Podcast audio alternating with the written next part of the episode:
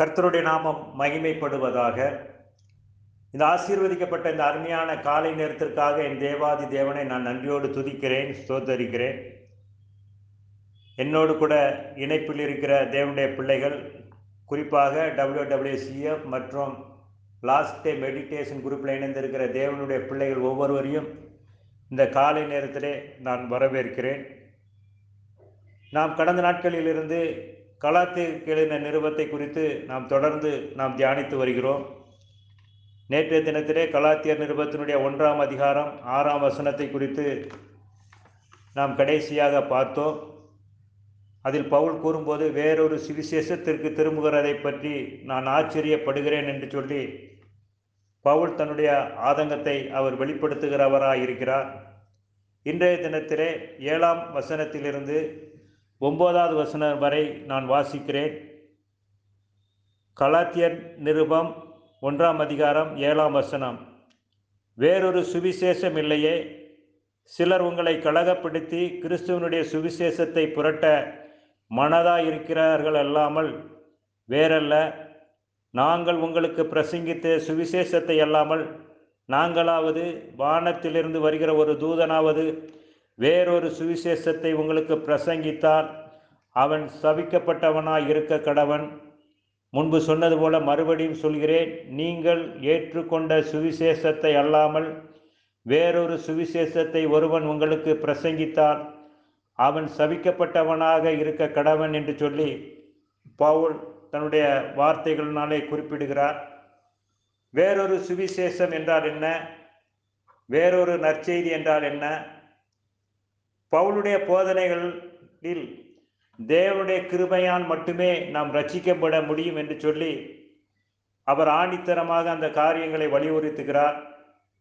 ஆனால் கலாத்தியர்களோ மோசை நியாய பிரமாணத்தை கை கொண்டால் ரட்சிப்பு உண்டாகும் என்று கருதி அதை வேறு ஒரு சுவிசேஷமாக அல்லது ஒரு நற்செய்தியாக அவர்கள் தங்கள் மனதிலே எண்ணிக்கொண்டிருந்தார்கள் என்று சொல்லி பார்க்கலாம். வேறு சிலர் நினைத்தார்கள் இந்த இரண்டு காரியங்களையும் நாம் கை கொண்டால் அந்த ரட்சிப்பின் என்கிற காரியங்களை பெற்றுக்கொள்ள முடியுமா என்று சொல்லி சிலர் அப்படிப்பட்டதான காரியங்களை கூட சிலர் சிந்தித்தார்கள். ஆனால் ரட்சிப்படைய ஒரே ஒரு சுவிசேஷம் ஒரே ஒரு நற்செய்தி ஒரே ஒரு வழி உண்டு என்பதைத்தான் பவுல் அவர் ஆணித்தனமாக அவர் வலியுறுத்துகிறார். அதற்காகத்தான் அவர் இந்த காரியங்களை குறித்து அவர் ஆச்சரியப்படுகிறார். வேறொரு சுவிசேஷத்துக்கு திரும்புகிறதை பற்றி நான் ஆச்சரியப்படுகிறேன் என்றார். கடவுள் பார்வையில் அனைவரும் பாவிகள் அவ்விதமான பாவிகள் தங்கள் பாவத்தினாலே தங்களுடைய சொந்த செயல்களினாலே அவர்கள் ரட்சிக்கப்பட முடியாது. கிறிஸ்துவின் மேல் அவர்கள் நம்பிக்கை வைக்கும் பொழுது அவருடைய கிருபையை நாம் பெற்றுக்கொள்ளும் பொழுதுதான் அந்த ரட்சிப்பின் அனுபவத்தை நாம் சுதந்திரித்து கொள்ள முடியும். கிருபையினாலே தான் ரட்சிப்பு என்கிற இந்த காரியங்களை அவர்கள் விட்டுவிட்டு மோசையின் நியாயப்பிரமாணத்தினாலே ரட்சிக்கப்படும் என்ற அந்த காரியத்திலே அவர்கள் அவர்கள் இருந்ததினாலே பவுல் இப்படிப்பட்டதான காரியத்தை அவர் வேறொரு சுவிசேஷம் என்று சொல்லி அவர் குறிப்பிடுகிறார். தேவனுடைய கிருபையை இன்று மக்கள் கெஞ்சி தேவனிடத்திலே கெஞ்சி கேட்பதற்கு பதிலாக தங்களுக்கு தெரிந்த பல காரியங்களை செய்து பலன் பயனற்ற காரியங்களை செய்து அவர்கள் எப்படியாவது அந்த ரட்சிப்பின் காரியங்களை எல்லாம் செய்து முடிக்க வேண்டும் என்று சொல்லி முயற்சி பண்ணுகிற காரியங்கள் ஒரு ஆச்சரியமான ஒரு காரியமாகத்தான் இருக்கிறது. இன்னைக்கு மனிதர்கள் பல விதங்களில் அந்த காரியங்களை முன்னெடுக்கிறார்கள். மாம்சத்தின் முயற்சினாலே வேறு சிலர் நியாயப்பிரமாணத்தின் இந்த சடங்குகளை கை கொள்வதனாலே இப்படிப்பட்டதான காரியங்களை நாம் பெற்றுக்கொள்ளலாம் என்று சொல்லி அவர்கள் நினைக்கிறார்கள். அதனால் தான் பவுல் இந்த ரெண்டு காரியங்களை குறித்து சொல்லும் பொழுது அவர் பவுல் ரெண்டு செய்திகளை குறித்து ரெண்டு விதமான சுவிசேஷம் இருக்கிறது என்று சொல்லி அவர் குறிப்பிடுகிறார். பவுல் சொல்லுகிற செய்தி என்னன்னா அது கிருபையினாலே ரட்சிப்பு. அந்த காரியத்தை தேவனிடத்தில் இருந்து மட்டுமே தேவன் மூலமாகவே நாம் பெற்றுக்கொள்ள முடியும் என்று சொல்லி சொல்லுகிறார். ஆனால் கள்ளப்போதகர ஒரு செய்தியை ஒரு சுவிசேஷத்தை அவர்கள் அறிவிக்கிறார்கள். அவர்கள் என்ன செய்தியை சொல்கிறார்னா மனிதனுடைய முயற்சிகள்னாலே நாம் இப்படிப்பட்டதான ஒரு ரட்சிப்பை நாம் பெற்றுக்கொள்ள முடியும் என்று சொல்லி அவர்கள் போதிக்கிறார்கள். அருமையான தேவனுடைய பிள்ளைகளை இன்றைக்கு கிறிஸ்தவ உலகத்தில் இப்படிப்பட்டதான ஏராளமான பிரசங்கங்கள் இன்னைக்கு காணப்படுகிறதே என்பதை நாம் அறிந்து கொள்ள வேண்டும். உலகத்திலே நாம் பார்க்க போனோம் போனோமானால் சபை பிரிவுகள் இன்றைக்கு உலகத்தில் அதிகமாக காணப்படுகிறது. இன்றைக்கு உலகத்திலே பல சமயங்கள் தங்கள் காரியங்களை அவர்கள் மக் தங்கள் மக்களுக்கு கற்றுக் கொடுத்து எப்படியாவது அப்படிப்பட்டதான ஒரு ரட்சிப்பை பெற்றுக்கொள்ளலாம் என்று சொல்லி அவர்கள் அந்த காரியங்களில் அவர் செயல்படுத்துகிறார்கள் என்பதை சொல்லி பார்க்கலாம் அத்வைதம் சைவ சித்தாந்தம் நாத்திகம் கம்யூனிசம் இவை ஒவ்வொன்றும் ஒவ்வொரு குறிப்பிடப்பட்ட காரியங்களை அவர் வலி வலியுறுத்துவதாக இருக்கிறது. அந்த காரியத்தின் மூலமாக சிலர் அந்த காரியங்களில் ஈடுபட்டு தங்களுக்கு ஏதாவது கிடைக்கும் என்று சொல்லி அவர்கள் தேடிக்கொண்டிருக்கிறார்கள். ஆனால் இப்படிப்பட்டதான காரியங்கள் ஒரு தவறான வேறு செய்தியை ஒழிய அது நற்செய்தி அல்ல என்பதை நாம் அறிந்து கொள்ள வேண்டும். ஒருவேளை இந்த காரியங்கள் ஒரு நல்ல போதனை போதனைகள் போல தெரியலாம். ஆனால் இப்படிப்பட்டதான போலியான இந்த போதனைகள் நல்ல போதனைகளைப் போல தெரிந்தாலும் அந்த போதனைகளாலே ரட்சிக்கப்பட முடியாது என்பதை நாம் அறிந்து கொள்ள வேண்டும். இன்னைக்கு கடவுளிடத்தில் செல்ல அநேகர் சொல்கிறார்கள் பலவிதமான பாதைகள் இருக்கு எல்லா பாதைகளும் அங்குதான் போய் சேருகிறது என்று சொல்கிறார்கள் ஆனால் அப்படிப்பட்டதான காரியங்கள் அல்ல. யோவான் பதினாலாம் அதிகாரம் நாறாம் வசனத்திலே தேவன் என்ன சொல்கிறார்னா யோவான் சுவிசேஷம் இப்படியாக எழுதுகிறார் நானே வழியும் சத்தியமும் ஜீவனுமாயிருக்கிறேன் என்னை அல்லாமல் ஒருவனும் பிதாவினிடத்திலே வரான் என்று சொல்லி அவர் ஆணித்தரமாக அவருடைய காரியங்களில் அவர் குறிப்பிடுகிறார். மெய்யான நற்செய்தி வந்து சூழ்நிலைக்கேற்ப மாறக்கூடியதல்ல.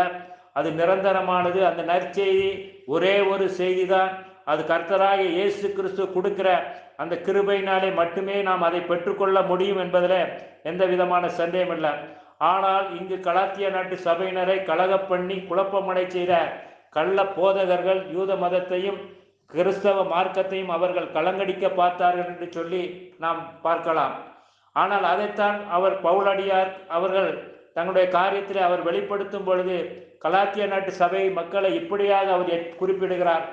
ஆவியினாலே ஆரம்பம் பண்ணின நீங்கள் இப்பொழுது மாம்சத்தினாலே முடிவு பெறப் போகிறீர்களா என்று சொல்லி ஒரு எச்சரிக்கையை அவர் கொடுக்கிறார் என்பதை நாம் அறிந்து கொள்ள வேண்டும். அப்ப இப்படிப்பட்டதான காரியங்கள் இன்றைய உலகத்திலே சூழ்நிலைகள் பல சூழ்நிலைகள் இருந்தாலும் ஆனால் இந்த காரியத்தை குறித்து கடைசியாக பவுல் குறிப்பிடும் பொழுது எப்படிப்பட்டதான காரியங்களை குறிப்பிடுகிறான்னா எட்டாம் வசனத்திலே வாசிக்கும்போது வேறொரு சுவிசேஷத்தை உங்களுக்கு பிரசங்கித்தால் அவன் சபிக்கப்பட்டவன் என்று சொல்லி அவர் அப்படிப்பட்டதான காரியங்களிலே அவர் ஆணித்தனமாக கூறுகிறார் என்பதை நாம் பார்க்கிறோம். இன்னைக்கு அநேக காரியங்களில் மக்களை தவறான வழிநடத்துவதற்கு இன்னைக்கு அநேகர் காரியங்களை வழி நடத்துகிறார்கள். சத்தியத்தை அடைய சத்தியத்தை காட்டாமல் சத்தியமில்லாத காரியங்களின் மூலமாக இப்படிப்பட்டதான காரியங்களை செய்யலாம் என்று சொல்லி துணிகரமாக போதிக்கிற இந்த காரியங்களை குறித்து தான் பவுல் சொல்கிறார். இவர்கள் வேறொரு சுவிசேஷத்தை உங்களுக்கு பிரசங்கித்தால் அவர்கள் சபிக்கப்பட்டவர்களாக இருக்க கடவர்கள் என்று சொல்லி சொல்கிறார்.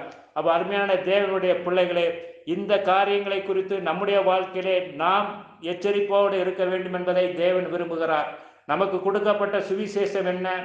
நாம் எந்த சுவிசேஷத்தை நாம் பின்பற்ற வேண்டும்? நமக்கு கொடுக்கப்பட்ட ஒரே வழி நானே வழியும் சத்தியமும் ஜீவனுமாய் இருக்கிறேன். என்னை அல்லாமல் ஒருவனும் பிதாவினிடத்திலே வரான் என்று சொல்லி தேவன் நமக்கு கற்றுக் கொடுக்கிறார். அந்த காரியத்திலே நாம் அவருடைய வழியிலே அவருடைய சத்தியமான அந்த வழியிலே உண்மையான வழியிலே நாம் செல்ல முயற்சிக்கும் பொழுது நிச்சயமாக அந்த ரட்சிப்பினுடைய அனுபவத்தை ரட்சிப்பின் காரியங்களை நாம் பெற்றுக்கொள்ள முடியும் என்பதிலே எந்த விதமான சந்தேகமில்லை ரெண்டு கொரிந்தியர் பத் பதினோராம் அதிகாரம் பதிமூன்று பதினாலு வசனங்களை வாசித்தோமானால் நல்ல ஒரு எச்சரிப்பை பவுலானவர் இப்படிப்பட்டதான கள்ள போதகர்களுக்கு அவர் கொடுக்கிறார். கள்ள அப்போஸ்தலர்கள் கபடமுள்ள வேலையாட்கள் கிறிஸ்துவனுடைய அப்போஸ்தலரின் வேஷத்தை தரித்து கொண்டவர்களாக இருக்கிறார்கள் என்று சொல்லி செல்கிறார். அது ஆச்சரியமில்லை.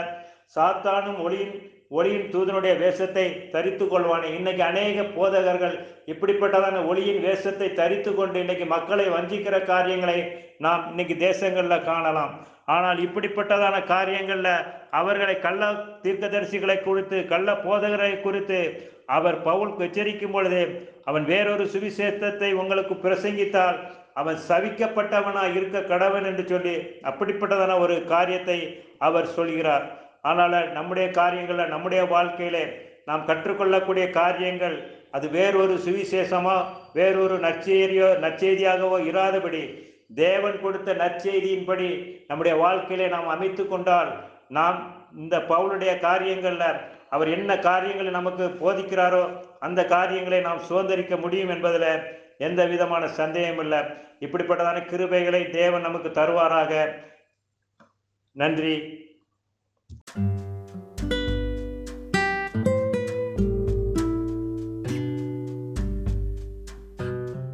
கர்த்தருடைய நாமம் மகிமைப்படுவதாக. இந்த ஆசீர்வதிக்கப்பட்ட இந்த அருமையான காலை நேரத்திற்காக என் தேவாதி தேவனை நான் நன்றியோடு துதிக்கிறேன் ஸ்தோத்தரிக்கிறேன். என்னோடு இணைப்பில் இருக்கிற தேவனுடைய பிள்ளைகள் ஒவ்வொருவரையும் குறிப்பாக W WCF last day meditation குரூப்பில் இணைந்திருக்கிற தேவனுடைய பிள்ளைகளுக்கு எனது அன்பின் வாழ்த்துதலை இந்த காலை நேரத்திலே நான் தெரிவித்துக் கொள்கிறேன். கடந்த நாட்களிலிருந்து நாம் கலாத்தியருக்கு எழுதின நிருபத்தை தொடர்ந்து நாம் தியானித்து வருகிறோம். கலாத்திய நிருபம் ஒன்றாம் அதிகாரம் ஒன்பதாவது வசனம் வரை நாம் நேற்றைய தினத்திலே நாம் தியானித்தோம். இன்றைய நாட்களில் கலாத்தியர் நிறுவத்தினுடைய பத்தாவது வசனத்திலிருந்து பதினான்கு வரை உள்ள வேத வசனங்களை நாம் தியானிக்கலாம்.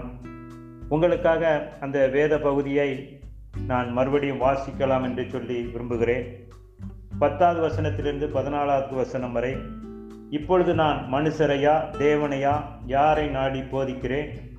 மனுஷரையா பிரியப்படுத்த பார்க்கிறேன். நான் இன்னும் மனுஷனை பிரியப்படுத்துகிறவளா இருந்தால் நான் கிறிஸ்துவின் ஊழியக்காரன் அல்லவே.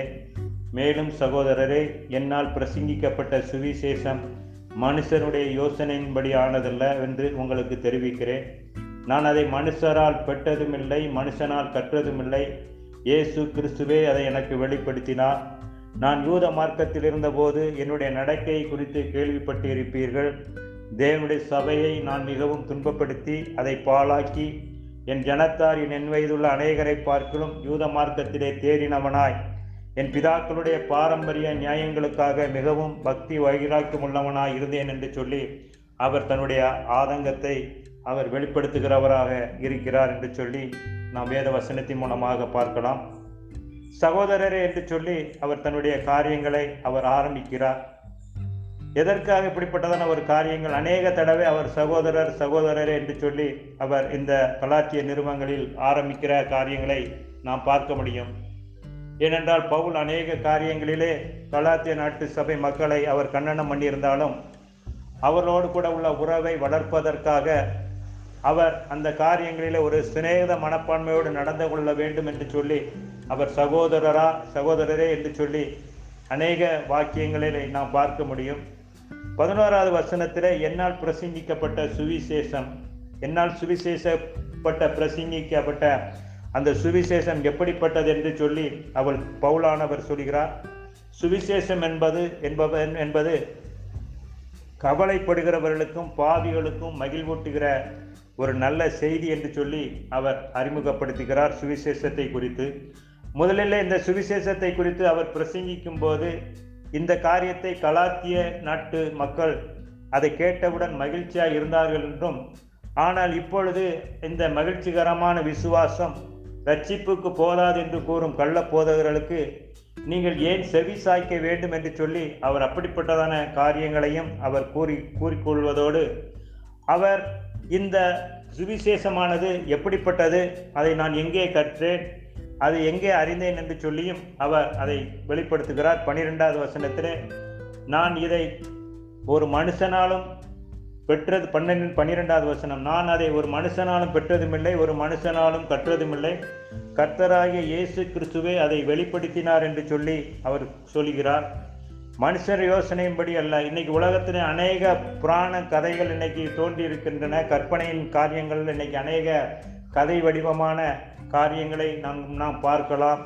ஆனால் பவுல் அறிவித்த அந்த சுவிசேஷமானது அந்த பிரசங்கமானது அது கர்த்தராய இயேசு கிறிஸ்துவை பற்றி அது குறிப்பிடப்படுகிற காரியமாகவும் அது பவுல் அறிந்த சுவிசேஷமானது அது முற்றிலும் வேறுபட்டது என்பதை அந்த உண்மை என்பதை அவர் ஆணித்தரமாக அவர் எடு- எடுத்துரைக்கிறார். இப்படிப்பட்டதான இந்த சுவிசேஷத்தை இவர்கள் இவர் முன்னோரின் பாரம்பரியத்தின்படி அவர் கற்றதுமில்லை என்று சொல்லி அப்படிப்பட்டதான ஒரு காரியங்களை வெளிப்படுத்துகிறார். இந்த சுவிசேஷத்தை எந்த மத குருவும் அல்லது எந்த ஆ- ஆசாரியரும் எனக்கு வெளிப்படுத்தவில்லை. அல்லது எந்த எந்த காரியங்கள் வந்து எந்த விதமான ஒரு மந்திர வாய்ப்பாடும் அல்ல என்று சொல்லி அவர் வெளிப்படுத்துகிறார். எனது அப்போஸ்தல ஊழியம் மனித நியமனமும் அல்ல மனித திட்டமும் அல்ல. என்னுடைய ஊழியம் அது தேவனால் அது வெளிப்படுத்தப்பட்டிருக்கிறது என்று சொல்லி அவர் கூறுகிறார். பரிசேயர்களோ நியாய சாஸ்திரிகளோ தங்கள் குருவை குறித்து மே மேன்மை பாராட்டுகிறார்கள். ஆனால் இவர் பவுலானவர் கர்த்தராகி இயேசு கிறிஸ்துவை குறித்தே அவர் மேன்மை பாராட்டக்கூடிய ஒரு காரியங்களையும் அவர் வெளிப்படுத்தி சொல்கிறார். வசனம் பனிரெண்டில் அவர் இந்த காரியத்தை கூறும்பொழுது இதை எனக்கு கர்த்தராக இயேசு கிறிஸ்துவை வெளிப்படுத்தினார் என்று சொல்லி அதை எப்படி வெளிப்படுத்தினார் என்பதை குறித்தும் அவர் நமக்கு நமக்கு அவர் கூறுகிறார். அப்போஸ்தலர் அப்போஸ்தலர் ஒன்பதாம் அதிகாரம் ஐந்தாம் வசனத்தில் இந்த வசனத்தின் காரியங்கள் அவர் பவுல் சந்திக்கப்பட்ட விதத்தை குறித்து நாம் ஒன்று முதல் அந்த வசனங்களை நாம் வாசித்தோமானால் அந்த காரியத்திலே நாம் பவுலானவர் எப்படி சந்தித்தார் என்பதை குறித்து நாம் பார்க்கலாம். உங்களுக்காக அந்த வசனத்தை நான் வாசிக்கிறேன். அவன் பிரயாணமாய் போய் தமசுக்கு சமீபித்த போது சடுதியிலே வானத்திலிருந்து ஒரு ஒளி அவனை சுற்றிலும் பிரகாசித்தது. அவன் தரையிலே விழுந்தான். அப்பொழுது சவுளே சவுளே நீ என்னை ஏன் துன்பப்படுத்துகிறாய் என்று தன்னுடனே சொல்கிற ஒரு சத்தத்தை கேட்டான். அதற்கு அவன் ஆண்டவரே நீர் யார்? என்றான். அதற்கு கர்த்தர் நீ துன்பப்படுத்துகிற இயேசு நானே. முள்ளில் உதைக்கிறது உனக்கு கடினமாம் என்று சொல்லி அவர் தன்னை அந்த காரியங்களிலே பவுலோடு அவர் வெளிப்படுத்தின காரியங்களை நாம் பார்க்க முடியும். ஆனால் பவுல் ஒன்று கூறிய பவுல் ஒன்று மட்டும் ஒரு காரியத்தை நாம் அறிந்து கொள்ள வேண்டும். பவுல் பழைய ஏற்பாட்டின் காரியங்களையும் அந்த மார்க்கத்தையும் பின்பற்றி இருந்தால் யூதர்கள் நிச்சயமாக அவரை வரவேற்றிருப்பார்கள்.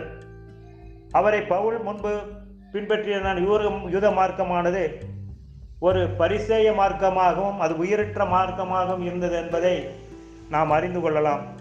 பவுலும் குணப்படுவதற்கு முன்பாக இப்படிப்பட்டதான ஒரு மார்க்கத்திலே தான் இருந்தார். இந்த மதவெறிமும் கொண்ட மார்க்கத்தில் இணைந்திருந்து தானும் கிறிஸ்தவர்களை கொள்வதற்கு துன்பப்படுத்துவதற்கு அப்படிப்பட்டதான ஒரு அதிகாரத்தை பெற்றிருந்தார் என்பதை குறித்து நாம் பார்க்க முடியும். இயேசு கிறிஸ்து பவுலை சந்திக்கும் வரை அவர் இப்படிப்பட்டதான ஒரு மனிதனாகவே இருந்தார். அவர் இந்த யூத மதத்திலே அவர் வைராக்கியம் உள்ளவராக இருந்தார் என்று சொல்லி அந்த மதத்திலே அவர் திருப்தியானவராக இருந்தார்னு சொல்லி நாம் பார்க்கலாம்.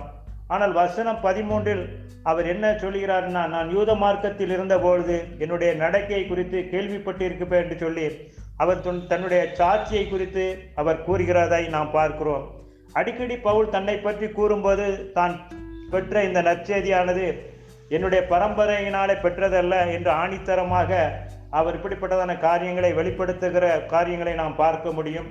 ஒரு பரிசெயலின் வாழ்க்கையில வைராக்கியம் இருந்த ஒருவன் கிறிஸ்துவின் செய்தியை இப்படி ஆணித்தரமான காரியமாக அவன் சொல்வது ஒரு ஆச்சரியமான ஒரு காரியம் ஒரு அனுபவமான ஒரு சாட்சியான காரியம் என்பதை நாம் அறிந்து கொள்ள வேண்டும். மேலும் அவன் என்ன சொல்கிறான்னா பதினான்காம் வசனத்தில் என் ஜனத்தாரிலும் என் வயதுள்ள அநேகரை பார்க்கணும் என்று சொல்லி அவன் சொல்கிறான். அவன் எப்படிப்பட்டவன்? மதத்திலே தேறினவன் சபையை துன்பப்படுத்தினவன் அதை பாழாக்கினவன் பக்தி வைராக்கியமாக இருந்தவன் என்று சொல்லி நாம் அவனை குறித்து பல காரியங்களிலே நாம் அறிந்து கொள்ளலாம். ஆனால் இப்பொழுதோ அவனுடைய வாழ்க்கையிலே ஒரு மாற்றத்தின் மூலமாக அவன் தேவனுடைய நற்செய்தியை பிரசங்கிக்கக்கூடிய ஒரு வைராக்கியமான ஒரு மனிதனாக நாம் இந்த நாட்களில் அவரை அவனை ப- பவுலை பவுல் அப்போஸ்தலரை நாம் பார்க்க முடியும். ஆனால் இயேசு இந்த காரியத்தை குறித்து அவர் சொல்லும் பொழுது என்ன சொல்லியிருந்தார் மத்திய பதினைந்தாம் அதிகாரம் மூன்றாம் வசனத்திலே நீங்கள் உங்கள் பாரம்பரியத்தினாலே தேவனுடைய கற்பனையை ஏன் மீறி நடக்கிறீர்கள்? என்று சொல்லி அவர் யூத மார்க்கத்தாரை அவர் எச்சரிக்கிற காரியங்களை குறித்து நாம் பார்க்கலாம். மேலும் உங்கள் பாரம்பரியத்தினாலேயே தேவனுடைய கற்பனைகளை அவமாக்குகிறீர்கள் என்று சொல்லி அப்படிப்பட்டதான ஒரு எச்சரிப்பையும் இயேசுவானவர் இந்த பாரம்பரியமான யூதர்களுக்கு கொடுக்கிறார் என்பதை நாம் அறிந்து கொள்ள வேண்டும். ஆனால் அருமையான தேவனுடைய பிள்ளைகளே இன்றைக்கு நமக்கு வந்து இந்த சுவிசேஷம் கிறிஸ்துவின் மூலமாக நமக்கு வெளிப்படுத்துகிற இந்த சுவிசேஷத்தின் காரியங்களை நாம் எப்படி நாம் எப் ஏற்றுக்கொண்டிருக்கிறோம்? இது ஒரு மனிதனுடைய யோசனையின்படி உண்டானதல்ல இது மனிதனுடைய காரியத்தின்படி அண்ணானதல்ல அல்லது புராணமோ அல்லது கற்பனை வடிவமானதோ அல்ல. ஆனால் இது தேவனே நமக்கு வந்து வெளிப்படுத்தினார் அப்படிப்பட்டதான நல்ல சுவிசேஷத்தை நாம் பற்றி கொள்ளும் பொழுது நிச்சயமாக நம்முடைய வாழ்க்கையில தேவன் பெரிய காரியங்களை நிகழ்த்துவார் என்பதிலே எந்த விதமான சந்தேகம் இல்லை. பவுலுக்கு கொடுக்கப்பட்ட அனுபவத்தை தேவன் நமக்கும் நம்முடைய வாழ்க்கையிலும் தேவன் தருவார். நாளை தினத்திலே பவுலின் காரியங்களை குறித்து நாம் மேலும் அறிந்து கொள்ளலாம். அவனுடைய மனமாற்றத்தின் காரியங்களை அவன் எப்படி விவரிக்கிறான் என்பதை சொல்லி நாளை தினத்திலே நாம் தியானிப்போம். கர்த்தர் தாமே இந்த வசனங்களை ஆசீர்வதிப்பாராக. ஆமேன்.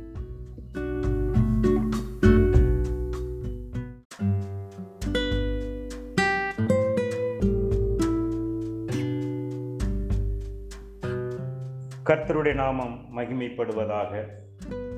இந்த ஆசீர்வதிக்கப்பட்ட இந்த அருமையான காலை நேரத்திற்காக என் தேவாதி தேவனை நான் நன்றியோடு துதிக்கிறேன் சோத்தரிக்கிறேன் என்னோடு இணைப்பில் இருக்கிற தேவனுடைய பிள்ளைகள் ஒவ்வொருவரையும் குறிப்பாக டபிள்யூடபிள்யூசிஎஃப் லாஸ்ட் டே மெடிடேஷன் குரூப்பில் இணைந்திருக்கிற தேவனுடைய பிள்ளைகளுக்கு எனது அன்பின் வாழ்த்துதலை இந்த காலை நேரத்திலே நான் தெரிவித்துக் கொள்கிறேன். கடந்த நாட்களிலிருந்து நாம் கலாத்தியருக்கு எழுதின நிருபத்தை தொடர்ந்து நாம் தியானித்து வருகிறோம். கலாத்தியர் நிருபம் ஒன்றாம் அதிகாரம் ஒன்பதாவது வசனம் வரை நாம் நேற்றைய தினத்திலே நாம் தியானித்தோம். இன்றைய நாட்களில் கலாத்தியர் நிருபத்தினுடைய பத்தாவது வசனத்திலிருந்து பதினான்கு வரை உள்ள வேத வசனங்களை நாம் தியானிக்கலாம். உங்களுக்காக அந்த வேத பகுதியை நான் மறுபடியும் வாசிக்கலாம் என்று சொல்லி விரும்புகிறேன். பத்தாவது வசனத்திலிருந்து பதினாலாவது வசனம் வரை இப்பொழுது நான் மனுஷரையா தேவனையா யாரை நாடி போதிக்கிறேன்? மனுஷரையா பிரியப்படுத்த பார்க்கிறேன். நான் இன்னும் மனுஷனை பிரியப்படுத்துகிறவரா இருந்தால் நான் கிறிஸ்துவின் ஊழியக்காரன் அல்லவே. மேலும் சகோதரரே என்னால் பிரசங்கிக்கப்பட்ட சுவிசேஷம் மனுஷனுடைய யோசனையின்படி ஆனதல்ல என்று உங்களுக்கு தெரிவிக்கிறேன். நான் அதை மனுஷரால் பெற்றதுமில்லை மனுஷனால் கற்றதுமில்லை. இயேசு கிறிஸ்துவே அதை எனக்கு வெளிப்படுத்தினார். நான் யூத மார்க்கத்தில் இருந்தபோது என்னுடைய நடக்கை குறித்து கேள்விப்பட்டு இருப்பீர்கள் தேவனுடைய சபையை நான் மிகவும் துன்பப்படுத்தி அதை பாழாக்கி என் ஜனத்தார் என் என் வயதுள்ள அநேகரை பார்க்கலும் யூத மார்க்கத்திலே தேறினவனாய். என் பிதாக்களுடைய பாரம்பரிய நியாயங்களுக்காக மிகவும் பக்தி வைராக்கியம் உள்ளவனாய் இருந்தேன் என்று சொல்லி அவர் தன்னுடைய ஆதங்கத்தை அவர் வெளிப்படுத்துகிறவராக இருக்கிறார் என்று சொல்லி நாம் வேத வசனத்தின் மூலமாக பார்க்கலாம். சகோதரரே என்று சொல்லி அவர் தன்னுடைய காரியங்களை அவர் ஆரம்பிக்கிறார். எதற்காக இப்படிப்பட்டதான ஒரு காரியங்கள்? அநேக தடவை அவர் சகோதரர் சகோதரரே என்று சொல்லி அவர் இந்த கலாச்சிய நிறுவனங்களில் ஆரம்பிக்கிற காரியங்களை நாம் பார்க்க முடியும். ஏனென்றால் பவுல் அநேக காரியங்களிலே கலாத்திய நாட்டு சபை மக்களை அவர் கண்டனம் பண்ணியிருந்தாலும் அவர்களோடு கூட உள்ள உறவை வளர்ப்பதற்காக அவர் அந்த காரியங்களிலே ஒரு சிநேகித மனப்பான்மையோடு நடந்து கொள்ள வேண்டும் என்று சொல்லி அவர் சகோதரரா சகோதரரே என்று சொல்லி அநேக வாக்கியங்களை நாம் பார்க்க முடியும். பதினோராவது வசனத்தில் என்னால் பிரசங்கிக்கப்பட்ட சுவிசேஷம் என்னால் சுவிசேஷப்பட்ட பிரசங்கிக்கப்பட்ட அந்த சுவிசேஷம் எப்படிப்பட்டது என்று சொல்லி அவள் பவுலானவர் சொல்கிறார்.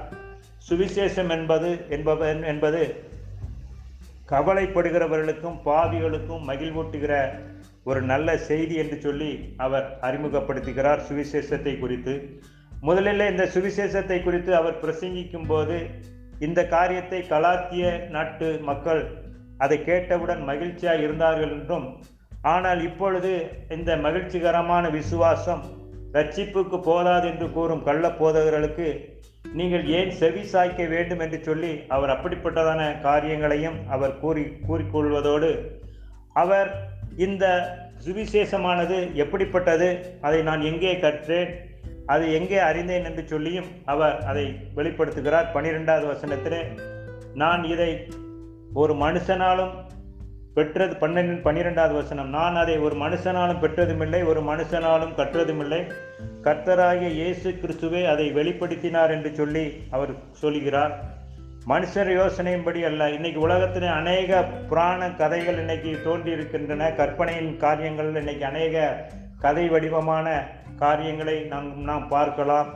ஆனால் பவுல் அறிவித்த அந்த சுவிசேஷமானது அந்த பிரசங்கமானது அது கர்த்தராய இயேசு கிறிஸ்துவை பற்றி அது குறிப்பிடப்படுகிற காரியமாகவும் அது பவுல் அறிந்த சுவிசேஷமானது அது முற்றிலும் வேறுபட்டது என்பதை அந்த உண்மை என்பதை அவர் ஆணித்தரமாக அவர் எடுத்துரைக்கிறார்.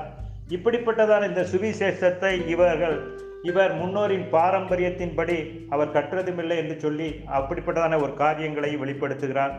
இந்த சுவிசேஷத்தை எந்த மத குருவும் அல்லது எந்த ஆசாரியரும் எனக்கு வெளிப்படுத்தவில்லை. அல்லது எந்த இந்த காரியங்கள் வந்து எந்த விதமான ஒரு மந்திர வாய்ப்பாடும் அல்ல என்று சொல்லி அவர் வெளிப்படுத்துகிறார். எனது அப்போஸ்தல ஊழியம் மனித நியமனமும் அல்ல மனித திட்டமும் அல்ல. என்னுடைய ஊழியம் அது தேவனால் அது வெளிப்படுத்தப்பட்டிருக்கிறது என்று சொல்லி அவர் கூறுகிறார். பரிசேயர்களோ நியாய சாஸ்திரிகளோ தங்கள் குருவை குறித்து மே மேன்மை பாராட்டுகிறார்கள். ஆனால் இவர் பவுலானவர் கர்த்தராகி இயேசு கிறிஸ்துவை குறித்தே அவர் மேன்மை பாராட்டக்கூடிய ஒரு காரியங்களையும் அவர் வெளிப்படுத்தி சொல்கிறார். வசனம் பனிரெண்டில் அவர் இந்த காரியத்தை கூறும்பொழுது இதை எனக்கு கர்த்தராக இயேசு கிறிஸ்துவை வெளிப்படுத்தினார் என்று சொல்லி அதை எப்படி வெளிப்படுத்தினார் என்பதை குறித்தும் அவர் நமக்கு நமக்கு அவர் கூறுகிறார்.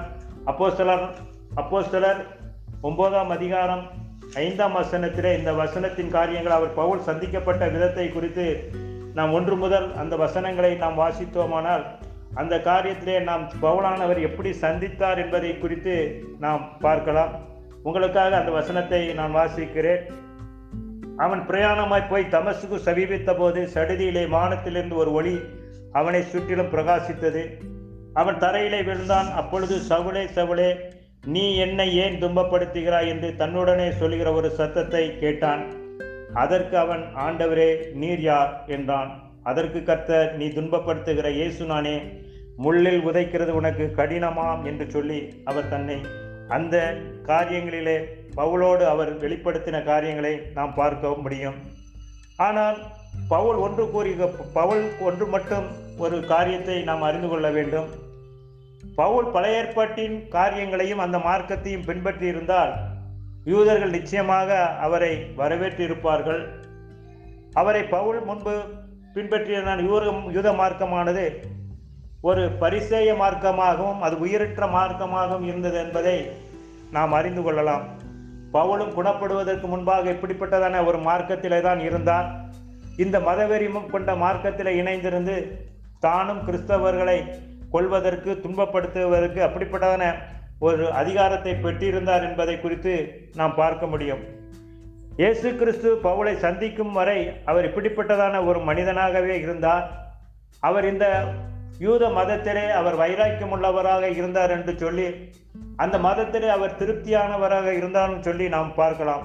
ஆனால் வசனம் பதிமூன்றில் அவர் என்ன சொல்கிறார்னா நான் யூத மார்க்கத்தில் இருந்தபொழுது என்னுடைய நடக்கையை குறித்து கேள்விப்பட்டிருக்கப்பேன் என்று சொல்லி அவர் தன்னுடைய சாட்சியை குறித்து அவர் கூறுகிறதை நாம் பார்க்கிறோம்.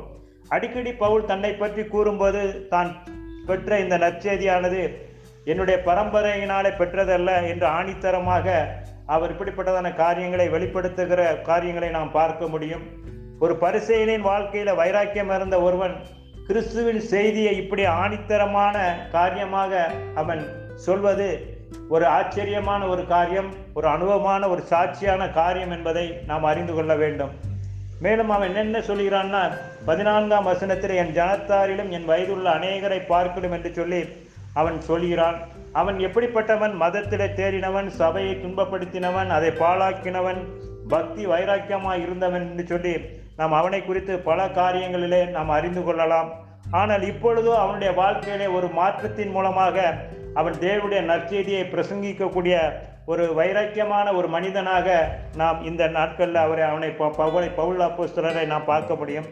ஆனால் இயேசு இந்த காரியத்தை குறித்து அவர் சொல்லும் பொழுது என்ன சொல்லுகிறார் மத்திய பதினைந்தாம் அதிகாரம் மூன்றாம் வசனத்திலே நீங்கள் உங்கள் பாரம்பரியத்தினாலே தேவனுடைய கற்பனையை ஏன் மீறி நடக்கிறீர்கள்? என்று சொல்லி அவர் யூத மார்க்கத்தாரை அவர் எச்சரிக்கிற காரியங்களை குறித்து நாம் பார்க்கலாம்.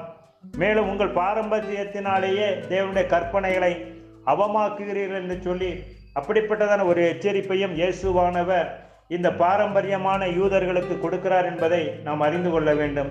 ஆனால் அருமையான தேவனுடைய பிள்ளைகளை இன்றைக்கு நமக்கு வந்து இந்த சுவிசேஷம் கிறிஸ்துவின் மூலமாக நமக்கு வெளிப்படுத்துகிற இந்த சுவிசேஷத்தின் காரியங்களை நாம் எப்படி நாம் எப் ஏற்றுக்கொண்டிருக்கிறோம்?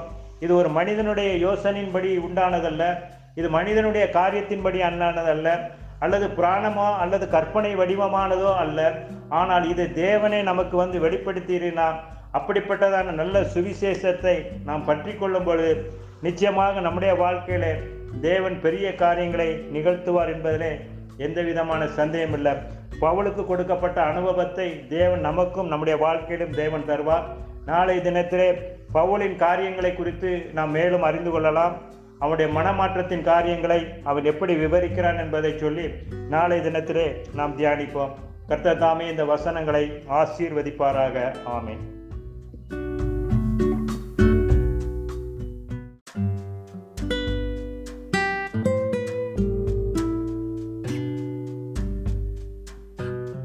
கர்த்தருடைய நாமம் மகிமைப்படுவதாக. இந்த ஆசீர்வதிக்கப்பட்ட இந்த அருமையான காலை நேரத்திற்காக என் தேவாதி தேவனை நான் நன்றியோடு துதிக்கிறேன் ஸ்தோத்தரிக்கிறேன். என்னோடு இணைப்பில் இருக்கிற தேவனுடைய பிள்ளைகள் ஒவ்வொருவரையும் குறிப்பாக டபிள்யூடபிள்யூசிஎஃப் லாஸ்ட் மெடிடேஷன் குரூப்பில் இணைந்திருக்கிற தேவனுடைய பிள்ளைகளுக்கு எனது அன்பின் வாழ்த்துதலை இந்த காலை நேரத்திலே நான் தெரிவித்துக் கொள்கிறேன்.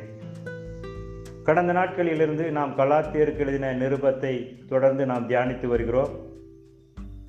கலாத்தியர் நிருபம் ஒன்றாம் அதிகாரம் ஒன்பதாவது வசனம் வரை நாம் நேற்றைய தினத்திலே நாம் தியானித்தோம். இன்றைய நாட்களில் கலாத்தியர் நிறுவத்தினுடைய பத்தாவது வசனத்திலிருந்து பதினான்கு வரை உள்ள வேத வசனங்களை நாம் தியானிக்கலாம். உங்களுக்காக அந்த வேத பகுதியை நான் மறுபடியும் வாசிக்கலாம் என்று சொல்லி விரும்புகிறேன். பத்தாவது வசனத்திலிருந்து பதினாலாவது வசனம் வரை இப்பொழுது நான் மனுஷரையா தேவனையா யாரை நாடி போதிக்கிறேன்? மனுஷரையா பிரியப்படுத்த பார்க்கிறேன். நான் இன்னும் மனுஷனை பிரியப்படுத்துகிறவராக இருந்தால் நான் கிறிஸ்துவின் ஊழியக்காரன் அல்லவே. மேலும் சகோதரரே என்னால் பிரசங்கிக்கப்பட்ட சுவிசேஷம் மனுஷனுடைய யோசனையின்படி ஆனதல்ல என்று உங்களுக்கு தெரிவிக்கிறேன். நான் அதை மனுஷரால் பெற்றதுமில்லை மனுஷனால் கற்றதுமில்லை. இயேசு கிறிஸ்துவே அதை எனக்கு வெளிப்படுத்தினார். நான் யூத மார்க்கத்தில் இருந்தபோது என்னுடைய நடக்கை குறித்து கேள்விப்பட்டிருப்பீர்கள். தேவனுடைய சபையை நான் மிகவும் துன்பப்படுத்தி அதை பாழாக்கி என் ஜனத்தார் என் வயதுள்ள அநேகரை பார்க்கலும் யூத மார்க்கத்திலே தேறினவனாய். என் பிதாக்களுடைய பாரம்பரிய நியாயங்களுக்காக மிகவும் பக்தி வைராக்கியம் உள்ளவனாய் இருந்தேன் என்று சொல்லி அவர் தன்னுடைய ஆதங்கத்தை அவர் வெளிப்படுத்துகிறவராக இருக்கிறார் என்று சொல்லி நாம் வேத வசனத்தின் மூலமாக பார்க்கலாம். சகோதரரே என்று சொல்லி அவர் தன்னுடைய காரியங்களை அவர் ஆரம்பிக்கிறார். எதற்காக இப்படிப்பட்டதான ஒரு காரியங்கள்? அநேக தடவை அவர் சகோதரர் சகோதரர் என்று சொல்லி அவர் இந்த கலாச்சிய நிறுவனங்களில் ஆரம்பிக்கிற காரியங்களை நாம் பார்க்க முடியும். ஏனென்றால் பவுல் அநேக காரியங்களிலே கலாத்திய நாட்டு சபை மக்களை அவர் கண்ணனம் பண்ணியிருந்தாலும் அவர்களோடு கூட உள்ள உறவை வளர்ப்பதற்காக அவர் அந்த காரியங்களிலே ஒரு சிநேகித மனப்பான்மையோடு நடந்து கொள்ள வேண்டும் என்று சொல்லி அவர் சகோதரரா சகோதரரே என்று சொல்லி அநேக வாக்கியங்களை நாம் பார்க்க முடியும். பதினோராவது வசனத்தில் என்னால் பிரசங்கிக்கப்பட்ட சுவிசேஷம் என்னால் சுவிசேஷப்பட்ட பிரசங்கிக்கப்பட்ட அந்த சுவிசேஷம் எப்படிப்பட்டது என்று சொல்லி அவள் பவுலானவர் சொல்கிறார். சுவிசேஷம் என்பது என்பவ என்பது கவலைப்படுகிறவர்களுக்கும் பாவிகளுக்கும் மகிழ்வூட்டுகிற ஒரு நல்ல செய்தி என்று சொல்லி அவர் அறிமுகப்படுத்துகிறார் சுவிசேஷத்தை குறித்து. முதலில் இந்த சுவிசேஷத்தை குறித்து அவர் பிரசங்கிக்கும் போது இந்த காரியத்தை கலாத்திய நாட்டு மக்கள் அதை கேட்டவுடன் மகிழ்ச்சியாக இருந்தார்கள் என்றும் ஆனால் இப்பொழுது இந்த மகிழ்ச்சிகரமான விசுவாசம் ரட்சிப்புக்கு போதாது என்று கூறும் கள்ள போதகர்களுக்கு நீங்கள் ஏன் செவி சாய்க்க வேண்டும் என்று சொல்லி அவர் அப்படிப்பட்டதான காரியங்களையும் அவர் கூறி கூறிக்கொள்வதோடு அவர் இந்த சுவிசேஷமானது எப்படிப்பட்டது அதை நான் எங்கே கற்றேன் அது எங்கே அறிந்தேன் என்று சொல்லியும் அவர் அதை வெளிப்படுத்துகிறார். பனிரெண்டாவது வசனத்திலே நான் இதை ஒரு மனுஷனாலும் பெற்றது பன்னெண்டு பன்னிரெண்டாவது வசனம் நான் அதை ஒரு மனுஷனாலும் பெற்றதுமில்லை ஒரு மனுஷனாலும் கற்றதுமில்லை. கர்த்தராகிய இயேசு கிறிஸ்துவே அதை வெளிப்படுத்தினார் என்று சொல்லி அவர் சொல்கிறார். மனுஷர் யோசனையின்படி அல்ல இன்னைக்கு உலகத்தில் அநேக புராண கதைகள் இன்னைக்கு தோன்றி இருக்கின்றன கற்பனையின் காரியங்கள் இன்னைக்கு அநேக கதை வடிவமான காரியங்களை நாம் நாம் பார்க்கலாம். ஆனால் பவுல் அறிவித்த அந்த சுவிசேஷமானது அந்த பிரசங்கமானது அது கர்த்தராய இயேசு கிறிஸ்துவை பற்றி அது குறிப்பிடப்படுகிற காரியமாகவும் அது பவுல் அறிந்த சுவிசேஷமானது அது முற்றிலும் வேறுபட்டது என்பதை அந்த உண்மை என்பதை அவர் ஆணித்தரமாக அவர் எடுத்துரைக்கிறார். இப்படிப்பட்டதான இந்த சுவிசேஷத்தை இவர்கள் இவர் முன்னோரின் பாரம்பரியத்தின்படி அவர் கற்றதுமில்லை என்று சொல்லி அப்படிப்பட்டதான ஒரு காரியங்களை வெளிப்படுத்துகிறார். இந்த சுவிசேஷத்தை எந்த மத குருவும் அல்லது எந்த ஆசாரியரும் எனக்கு வெளிப்படுத்தவில்லை. அல்லது எந்த இந்த காரியங்கள் வந்து எந்த விதமான ஒரு மந்திர வாய்ப்பாடும் அல்ல என்று சொல்லி அவர் வெளிப்படுத்துகிறார். எனது அப்போஸ்தல ஊழியம் மனித நியமனமும் அல்ல மனித திட்டமும் அல்ல. என்னுடைய ஊழியம் அது தேவனால் அது வெளிப்படுத்தப்பட்டிருக்கிறது என்று சொல்லி அவர் கூறுகிறார். பரிசெயர்களோ நியாய சாஸ்திரிகளோ தங்கள் குருவை குறித்து மே மேன்மை பாராட்டுகிறார்கள். ஆனால் இவர் பவுலானவர் கர்த்தராகி இயேசு கிறிஸ்துவை குறித்தே அவர் மேன்மை பாராட்டக்கூடிய ஒரு காரியங்களையும் அவர் வெளிப்படுத்தி சொல்கிறார். வசனம் பனிரெண்டில் அவர் இந்த காரியத்தை கூறும்பொழுது இதை எனக்கு கர்த்தராக இயேசு கிறிஸ்துவை வெளிப்படுத்தினார் என்று சொல்லி அதை எப்படி வெளிப்படுத்தினார் என்பதை குறித்தும் அவர் நமக்கு நமக்கு அவர் கூறுகிறார். அப்போஸ்தலர் அப்போஸ்தலர் ஒன்பதாம் அதிகாரம் ஐந்தாம் வசனத்திலே இந்த வசனத்தின் காரியங்கள் அவர் பவுல் சந்திக்கப்பட்ட விதத்தை குறித்து நாம் ஒன்று முதல் அந்த வசனங்களை நாம் வாசித்தோமானால் அந்த காரியத்திலே நாம் பவுலானவர் எப்படி சந்தித்தார் என்பதை குறித்து நாம் பார்க்கலாம். உங்களுக்காக அந்த வசனத்தை நான் வாசிக்கிறேன். அவன் பிரயாணமாய் போய் தமசுக்கு சமீபித்த போது சடுதியிலே வானத்திலிருந்து ஒரு ஒளி அவனை சுற்றிலும் பிரகாசித்தது. அவன் தரையிலே விழுந்தான். அப்பொழுது சவுளே சவுளே நீ என்னை ஏன் துன்பப்படுத்துகிறாய் என்று தன்னுடனே சொல்லுகிற ஒரு சத்தத்தை கேட்டான். அதற்கு அவன் ஆண்டவரே நீர் யார்? என்றான். அதற்கு கர்த்தர் நீ துன்பப்படுத்துகிற இயேசு நானே. முள்ளில் உதைக்கிறது உனக்கு கடினமாம் என்று சொல்லி அவர் தன்னை அந்த காரியங்களிலே பவுலோடு அவர் வெளிப்படுத்தின காரியங்களை நாம் பார்க்க முடியும். ஆனால் பவுல் ஒன்று கூறி பவுல் ஒன்று மட்டும் ஒரு காரியத்தை நாம் அறிந்து கொள்ள வேண்டும். பவுல் பழைய ஏற்பாட்டின் காரியங்களையும் அந்த மார்க்கத்தையும் பின்பற்றி இருந்தால் யூதர்கள் நிச்சயமாக அவரை வரவேற்றிருப்பார்கள். அவரை பவுல் முன்பு பின்பற்றிய யூர யூத மார்க்கமானது ஒரு பரிசேய மார்க்கமாகவும் அது உயிரற்ற மார்க்கமாகவும் இருந்தது என்பதை நாம் அறிந்து கொள்ளலாம். பவுலும் குணப்படுவதற்கு முன்பாக இப்படிப்பட்டதான ஒரு மார்க்கத்திலே தான் இருந்தார். இந்த மதவெறிமும் கொண்ட மார்க்கத்தில் இணைந்திருந்து தானும் கிறிஸ்தவர்களை கொள்வதற்கு துன்பப்படுத்துவதற்கு அப்படிப்பட்டதான ஒரு அதிகாரத்தை பெற்றிருந்தார் என்பதை குறித்து நாம் பார்க்க முடியும். இயேசு கிறிஸ்து பவுலை சந்திக்கும் வரை அவர் இப்படிப்பட்டதான ஒரு மனிதனாகவே இருந்தார். அவர் இந்த யூத மதத்திலே அவர் வைராக்கியம் உள்ளவராக இருந்தார் என்று சொல்லி அந்த மதத்திலே அவர் திருப்தியானவராக இருந்தாலும் சொல்லி நாம் பார்க்கலாம். ஆனால் வசனம் பதிமூன்றில் அவர் என்ன சொல்கிறார்னா நான் யூத மார்க்கத்தில் இருந்தபொழுது என்னுடைய நடக்கையை குறித்து கேள்விப்பட்டிருக்கப்பேன் என்று சொல்லி அவர் தன்னுடைய சாட்சியை குறித்து அவர் கூறுகிறதாய் நாம் பார்க்கிறோம். அடிக்கடி பவுல் தன்னை பற்றி கூறும்போது தான் பெற்ற இந்த நற்செய்தியானது என்னுடைய பரம்பரையினாலே பெற்றதல்ல என்று ஆணித்தரமாக அவர் இப்படிப்பட்டதான காரியங்களை வெளிப்படுத்துகிற காரியங்களை நாம் பார்க்க முடியும். ஒரு பரிசெயலின் வாழ்க்கையில வைராக்கியம் இருந்த ஒருவன் கிறிஸ்துவின் செய்தியை இப்படி ஆணித்தரமான காரியமாக அவன் சொல்வது ஒரு ஆச்சரியமான ஒரு காரியம் ஒரு அனுபவமான ஒரு சாட்சியான காரியம் என்பதை நாம் அறிந்து கொள்ள வேண்டும். மேலும் அவன் என்ன சொல்கிறான்னா பதினான்காம் வசனத்தில் என் ஜனத்தாரிலும் என் வயதுள்ள அநேகரை பார்க்கணும் என்று சொல்லி அவன் சொல்கிறான் அவன் எப்படிப்பட்டவன்? மதத்திலே தேறினவன் சபையை துன்பப்படுத்தினவன் அதை பாழாக்கினவன் பக்தி வைராக்கியமாக இருந்தவன் என்று சொல்லி நாம் அவனை குறித்து பல காரியங்களிலே நாம் அறிந்து கொள்ளலாம். ஆனால் இப்பொழுதோ அவனுடைய வாழ்க்கையிலே ஒரு மாற்றத்தின் மூலமாக அவன் தேவனுடைய நற்செய்தியை பிரசங்கிக்கக்கூடிய ஒரு வைராக்கியமான ஒரு மனிதனாக நாம் இந்த நாட்களில் அவரை அவனை பவுலை பவுல் அப்போஸ்தலரை நாம் பார்க்க முடியும்.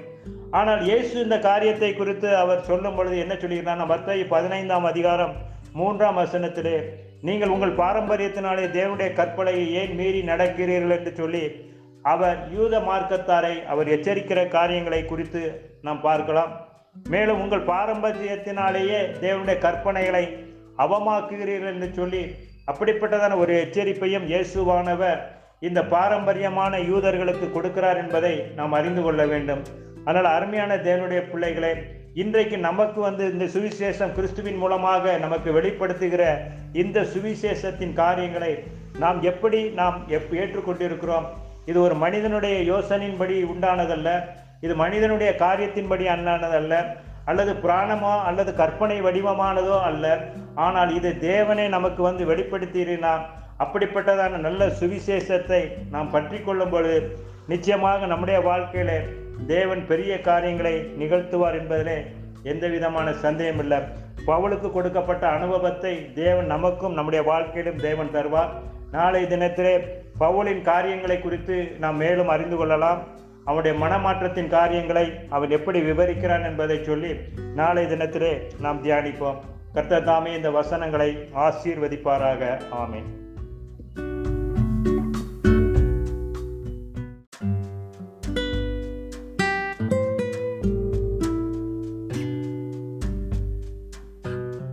கர்த்தருடைய நாமம் மகிமைப்படுவதாக. இந்த ஆசீர்வதிக்கப்பட்ட இந்த அருமையான காலை நேரத்திற்காக என் தேவாதி தேவனை நான் நன்றியோடு துதிக்கிறேன் தோத்தரிக்கிறேன் என்னோடு இணைப்பில் இருக்கிற தேவனுடைய பிள்ளைகள் ஒவ்வொருவரையும் குறிப்பாக டபிள்யூடபிள்யூசிஎஃப் லாஸ்ட் டே மெடிடேஷன் குரூப்பில் இணைந்திருக்கிற தேவனுடைய பிள்ளைகளுக்கு எனது அன்பின் வாழ்த்துதலை இந்த காலை நேரத்திலே நான் தெரிவித்துக் கொள்கிறேன். கடந்த நாட்களிலிருந்து நாம் கலாத்தியருக்கு எழுதின நிருபத்தை தொடர்ந்து நாம் தியானித்து வருகிறோம். கலாத்தியர் நிருபம் ஒன்றாம் அதிகாரம் ஒன்பதாவது வசனம் வரை நாம் நேற்றைய தினத்திலே நாம் தியானித்தோம். இன்றைய நாட்களில் கலாத்தியர் நிருபத்தினுடைய பத்தாவது வசனத்திலிருந்து பதினான்கு வரை உள்ள வேத வசனங்களை நாம் தியானிக்கலாம். உங்களுக்காக அந்த வேத பகுதியை நான் மறுபடியும் வாசிக்கலாம் என்று சொல்லி விரும்புகிறேன். பத்தாவது வசனத்திலிருந்து பதினாலாவது வசனம் வரை இப்பொழுது நான் மனுஷரையா தேவனையா யாரை நாடி போதிக்கிறேன்? மனுஷரையா பிரியப்படுத்த பார்க்கிறேன். நான் இன்னும் மனுஷனை பிரியப்படுத்துகிறவராக இருந்தால் நான் கிறிஸ்துவின் ஊழியக்காரன் அல்லவே. மேலும் சகோதரரே என்னால் பிரசங்கிக்கப்பட்ட சுவிசேஷம் மனுஷனுடைய யோசனையின்படி ஆனதல்ல என்று உங்களுக்கு தெரிவிக்கிறேன். நான் அதை மனுஷரால் பெற்றதுமில்லை மனுஷனால் கற்றதுமில்லை. இயேசு கிறிஸ்துவே அதை எனக்கு வெளிப்படுத்தினார். நான் யூத மார்க்கத்தில் இருந்தபோது என்னுடைய நடக்கை குறித்து கேள்விப்பட்டு இருப்பீர்கள் தேவனுடைய சபையை நான் மிகவும் துன்பப்படுத்தி அதை பாழாக்கி என் ஜனத்தார் என் வயதுள்ள அநேகரை பார்க்கலும் யூத மார்க்கத்திலே தேறினவனாய். என் பிதாக்களுடைய பாரம்பரிய நியாயங்களுக்காக மிகவும் பக்தி வைராக்கியம் உள்ளவனாய் இருந்தேன் என்று சொல்லி அவர் தன்னுடைய ஆதங்கத்தை அவர் வெளிப்படுத்துகிறவராக இருக்கிறார் என்று சொல்லி நாம் வேத வசனத்தின் மூலமாக பார்க்கலாம்.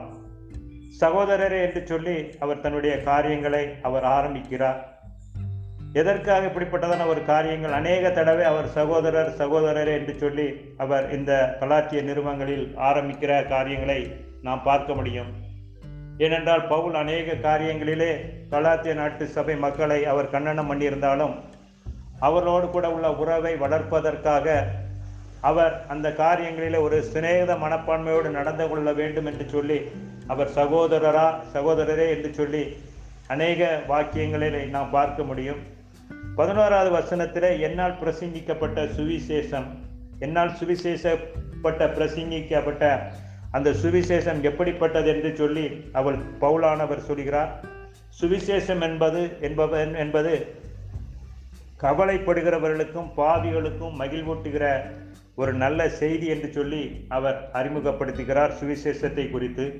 முதலில் இந்த சுவிசேஷத்தை குறித்து அவர் பிரசங்கிக்கும் போது இந்த காரியத்தை கலாத்திய நாட்டு மக்கள் அதை கேட்டவுடன் மகிழ்ச்சியாக இருந்தார்கள் என்றும் ஆனால் இப்பொழுது இந்த மகிழ்ச்சிகரமான விசுவாசம் ரட்சிப்புக்கு போதாது என்று கூறும் கள்ள போதகர்களுக்கு நீங்கள் ஏன் செவி சாய்க்க வேண்டும் என்று சொல்லி அவர் அப்படிப்பட்டதான காரியங்களையும் அவர் கூறி கூறிக்கொள்வதோடு அவர் இந்த சுவிசேஷமானது எப்படிப்பட்டது அதை நான் எங்கே கற்றேன் அது எங்கே அறிந்தேன் என்று சொல்லியும் அவர் அதை வெளிப்படுத்துகிறார். பனிரெண்டாவது வசனத்திலே நான் இதை ஒரு மனுஷனாலும் பெற்றது பன்னெண்டு பன்னிரெண்டாவது வசனம் நான் அதை ஒரு மனுஷனாலும் பெற்றதுமில்லை ஒரு மனுஷனாலும் கற்றதுமில்லை. கர்த்தராகிய இயேசு கிறிஸ்துவே அதை வெளிப்படுத்தினார் என்று சொல்லி அவர் சொல்கிறார். மனுஷர் யோசனையின்படி அல்ல இன்னைக்கு உலகத்தில் அநேக புராண கதைகள் இன்னைக்கு தோன்றி இருக்கின்றன கற்பனையின் காரியங்கள் இன்னைக்கு அநேக கதை வடிவமான காரியங்களை நாம் நாம் பார்க்கலாம். ஆனால் பவுல் அறிவித்த அந்த சுவிசேஷமானது அந்த பிரசங்கமானது அது கர்த்தராய இயேசு கிறிஸ்துவை பற்றி அது குறிப்பிடப்படுகிற காரியமாகவும் அது பவுல் அறிந்த சுவிசேஷமானது அது முற்றிலும் வேறுபட்டது என்பதை அந்த உண்மை என்பதை அவர் ஆணித்தரமாக அவர் எடுத்துரைக்கிறார். இப்படிப்பட்டதான இந்த சுவிசேஷத்தை இவர்கள் இவர் முன்னோரின் பாரம்பரியத்தின்படி அவர் கற்றதுமில்லை என்று சொல்லி அப்படிப்பட்டதான ஒரு காரியங்களை வெளிப்படுத்துகிறார். இந்த சுவிசேஷத்தை எந்த மத குருவும் அல்லது எந்த ஆசாரியரும் எனக்கு வெளிப்படுத்தவில்லை. அல்லது எந்த இந்த காரியங்கள் வந்து எந்த விதமான ஒரு மந்திர வாய்ப்பாடும் அல்ல என்று சொல்லி அவர் வெளிப்படுத்துகிறார். எனது அப்போஸ்தல ஊழியம் மனித நியமனமும் அல்ல மனித திட்டமும் அல்ல. என்னுடைய ஊழியம் அது தேவனால் அது வெளிப்படுத்தப்பட்டிருக்கிறது என்று சொல்லி அவர் கூறுகிறார். பரிசேயர்களோ நியாய சாஸ்திரிகளோ தங்கள் குருவை குறித்து மே மேன்மை பாராட்டுகிறார்கள். ஆனால் இவர் பவுலானவர் கர்த்தராகி இயேசு கிறிஸ்துவை குறித்தே அவர் மேன்மை பாராட்டக்கூடிய ஒரு காரியங்களையும் அவர் வெளிப்படுத்தி சொல்கிறார். வசனம் பனிரெண்டில் அவர் இந்த காரியத்தை கூறும்பொழுது இதை எனக்கு கர்த்தராக இயேசு கிறிஸ்துவை வெளிப்படுத்தினார் என்று சொல்லி அதை எப்படி வெளிப்படுத்தினார் என்பதை குறித்தும் அவர் நமக்கு நமக்கு அவர் கூறுகிறார். அப்போ சிலர் ஒன்பதாம் அதிகாரம் ஐந்தாம் வசனத்திலே இந்த வசனத்தின் காரியங்கள் அவர் பவுல் சந்திக்கப்பட்ட விதத்தை குறித்து நாம் ஒன்று முதல் அந்த வசனங்களை நாம் வாசித்தோமானால் அந்த காரியத்திலே நாம் பவுலானவர் எப்படி சந்தித்தார் என்பதை குறித்து நாம் பார்க்கலாம். உங்களுக்காக அந்த வசனத்தை நான் வாசிக்கிறேன். அவன் பிரயாணமாய் போய் தமசுக்கு சமீபித்த போது சடுதியிலே வானத்திலிருந்து ஒரு ஒளி அவனை சுற்றிலும் பிரகாசித்தது. அவன் தரையிலே விழுந்தான். அப்பொழுது சவுளே சவுளே நீ என்னை ஏன் துன்பப்படுத்துகிறாய் என்று தன்னுடனே சொல்கிற ஒரு சத்தத்தை கேட்டான்.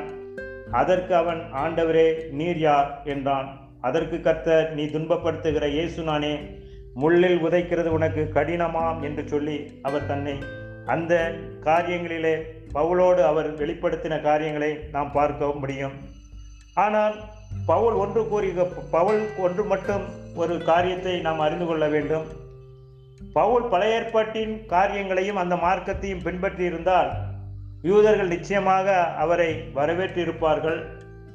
அவரை பவுல் முன்பு பின்பற்றியிருந்தான் யூர யூத மார்க்கமானது ஒரு பரிசேய மார்க்கமாகவும் அது உயிரற்ற மார்க்கமாகவும் இருந்தது என்பதை நாம் அறிந்து கொள்ளலாம். பவுலும் குணப்படுவதற்கு முன்பாக இப்படிப்பட்டதான ஒரு மார்க்கத்திலே தான் இருந்தார் இந்த மதவெறிமும் கொண்ட மார்க்கத்தில் இணைந்திருந்து தானும் கிறிஸ்தவர்களை கொள்வதற்கு துன்பப்படுத்துவதற்கு அப்படிப்பட்டதான ஒரு அதிகாரத்தை பெற்றிருந்தார் என்பதை குறித்து நாம் பார்க்க முடியும். இயேசு கிறிஸ்து பவுலை சந்திக்கும் வரை அவர் இப்படிப்பட்டதான ஒரு மனிதனாகவே இருந்தார். அவர் இந்த யூத மதத்திலே அவர் வைராக்கியம் உள்ளவராக இருந்தார் என்று சொல்லி அந்த மதத்திலே அவர் திருப்தியானவராக இருந்தாலும் சொல்லி நாம் பார்க்கலாம். ஆனால் வசனம் பதிமூன்றில் அவர் என்ன சொல்கிறார்னா நான் யூத மார்க்கத்தில் இருந்தபொழுது என்னுடைய நடக்கை குறித்து கேள்விப்பட்டிருக்கப்பேன் என்று சொல்லி அவர் தன்னுடைய சாட்சியை குறித்து அவர் கூறுகிறதை நாம் பார்க்கிறோம். அடிக்கடி பவுல் தன்னை பற்றி கூறும்போது தான் பெற்ற இந்த நற்செய்தியானது என்னுடைய பரம்பரையினாலே பெற்றதல்ல என்று ஆணித்தரமாக அவர் இப்படிப்பட்டதான காரியங்களை வெளிப்படுத்துகிற காரியங்களை நாம் பார்க்க முடியும். ஒரு பரிசெயலின் வாழ்க்கையில வைராக்கியம் இருந்த ஒருவன் கிறிஸ்துவின் செய்தியை இப்படி ஆணித்தரமான காரியமாக அவன் சொல்வது ஒரு ஆச்சரியமான ஒரு காரியம் ஒரு அனுபவமான ஒரு சாட்சியான காரியம் என்பதை நாம் அறிந்து கொள்ள வேண்டும். மேலும் அவன் என்ன சொல்கிறான்னா பதினான்காம் வசனத்தில் என் ஜனத்தாரிலும் என் வயதுள்ள அநேகரை பார்க்கணும் என்று சொல்லி அவன் சொல்கிறான். அவன் எப்படிப்பட்டவன்? மதத்திலே தேறினவன் சபையை துன்பப்படுத்தினவன் அதை பாழாக்கினவன் பக்தி வைராக்கியமாய் இருந்தவன் என்று சொல்லி நாம் அவனை குறித்து பல காரியங்களிலே நாம் அறிந்து கொள்ளலாம். ஆனால் இப்பொழுதோ அவனுடைய வாழ்க்கையிலே ஒரு மாற்றத்தின் மூலமாக அவன் தேவனுடைய நற்செய்தியை பிரசங்கிக்கக்கூடிய ஒரு வைராக்கியமான ஒரு மனிதனாக நாம் இந்த நாட்களில் அவரை அவனை பவுலை பவுல் அப்போஸ்தலரை நாம் பார்க்க முடியும். ஆனால் இயேசு இந்த காரியத்தை குறித்து அவர் சொல்லும் பொழுது என்ன சொல்கிறார் மத்திய பதினைந்தாம் அதிகாரம் மூன்றாம் வசனத்திலே நீங்கள் உங்கள் பாரம்பரியத்தினாலே தேவனுடைய கற்பனையை ஏன் மீறி நடக்கிறீர்கள்? என்று சொல்லி அவர் யூத மார்க்கத்தாரை அவர் எச்சரிக்கிற காரியங்களை குறித்து நாம் பார்க்கலாம். மேலும் உங்கள் பாரம்பரியத்தினாலேயே தேவனுடைய கற்பனைகளை அவமாக்குகிறீர்கள் என்று சொல்லி அப்படிப்பட்டதான ஒரு எச்சரிப்பையும் இயேசுவானவர் இந்த பாரம்பரியமான யூதர்களுக்கு கொடுக்கிறார் என்பதை நாம் அறிந்து கொள்ள வேண்டும். அதனால் அருமையான தேவனுடைய பிள்ளைகளை இன்றைக்கு நமக்கு வந்து இந்த சுவிசேஷம் கிறிஸ்துவின் மூலமாக நமக்கு வெளிப்படுத்துகிற இந்த சுவிசேஷத்தின் காரியங்களை நாம் எப்படி நாம் எப் ஏற்றுக்கொண்டிருக்கிறோம்? இது ஒரு மனிதனுடைய யோசனையின்படி உண்டானதல்ல இது மனிதனுடைய காரியத்தின்படி அண்ணானதல்ல அல்லது பிராணமோ அல்லது கற்பனை வடிவமானதோ அல்ல. ஆனால் இது தேவனே நமக்கு வந்து வெளிப்படுத்தினார் அப்படிப்பட்டதான நல்ல சுவிசேஷத்தை நாம் பற்றி கொள்ளும் பொழுது நிச்சயமாக நம்முடைய வாழ்க்கையில தேவன் பெரிய காரியங்களை நிகழ்த்துவார் என்பதிலே எந்த விதமான சந்தேகம் இல்லை. பவுலுக்கு கொடுக்கப்பட்ட அனுபவத்தை தேவன் நமக்கும் நம்முடைய வாழ்க்கையிலும் தேவன் தருவார். நாளை தினத்திலே பவுலின் காரியங்களை குறித்து நாம் மேலும் அறிந்து கொள்ளலாம். அவனுடைய மனமாற்றத்தின் காரியங்களை அவன் எப்படி விவரிக்கிறான் என்பதை சொல்லி நாளை தினத்திலே நாம் தியானிப்போம். கர்த்தர் தாமே இந்த வசனங்களை ஆசீர்வதிப்பாராக. ஆமேன்.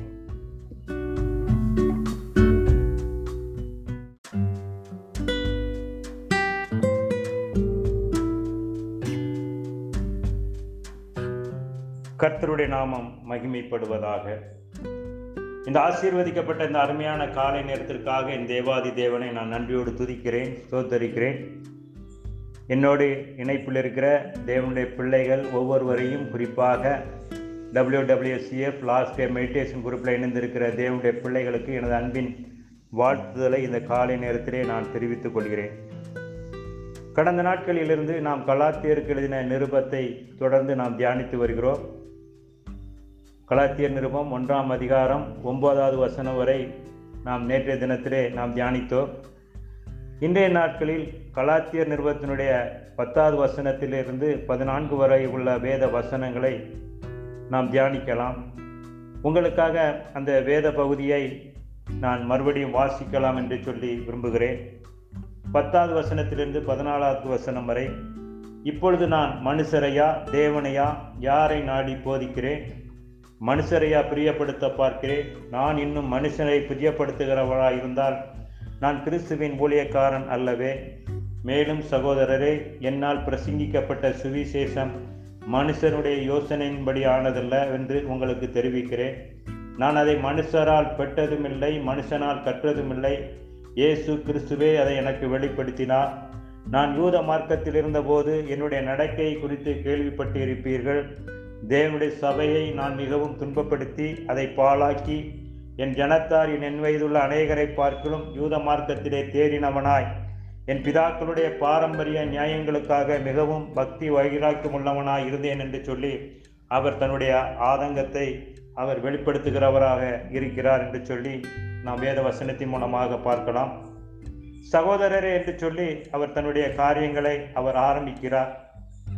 எதற்காக இப்படிப்பட்டதான ஒரு காரியங்கள்? அநேக தடவை அவர் சகோதரர் சகோதரரே என்று சொல்லி அவர் இந்த கலாச்சிய நிறுவனங்களில் ஆரம்பிக்கிற காரியங்களை நாம் பார்க்க முடியும்.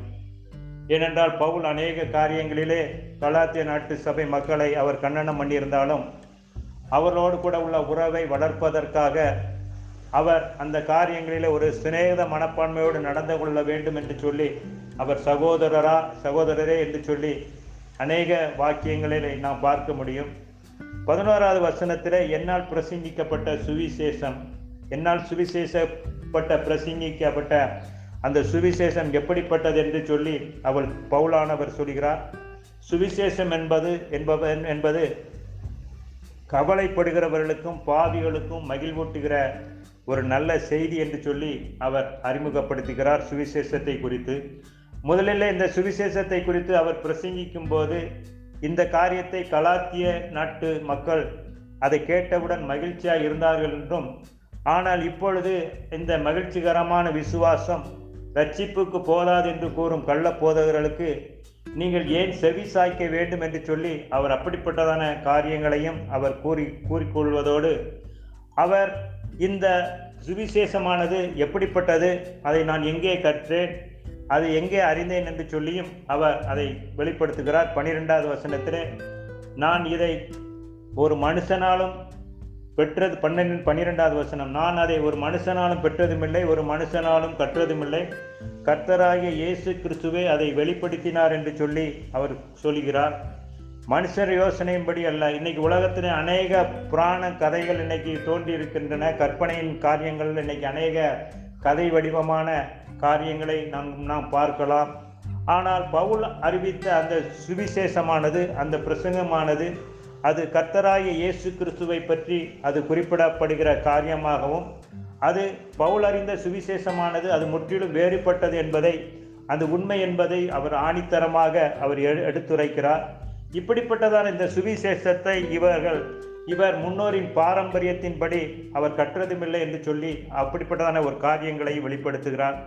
இந்த சுவிசேஷத்தை எந்த மத குருவும் அல்லது எந்த ஆசாரியரும் எனக்கு வெளிப்படுத்தவில்லை.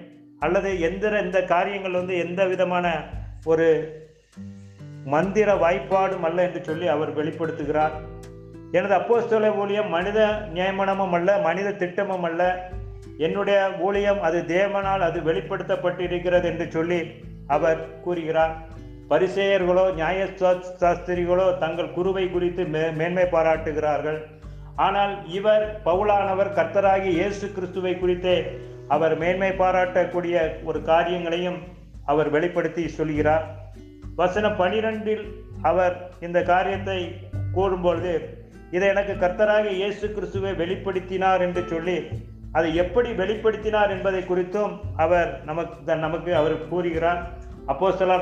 அப்போ சிலர் ஒன்பதாம் அதிகாரம் ஐந்தாம் வசனத்திலே இந்த வசனத்தின் காரியங்கள் அவர் பவுல் சந்திக்கப்பட்ட விதத்தை குறித்து நாம் ஒன்று முதல் அந்த வசனங்களை நாம் வாசித்தோமானால் அந்த காரியத்திலே நாம் பவுலானவர் எப்படி சந்தித்தார் என்பதை குறித்து நாம் பார்க்கலாம். உங்களுக்காக அந்த வசனத்தை நான் வாசிக்கிறேன்.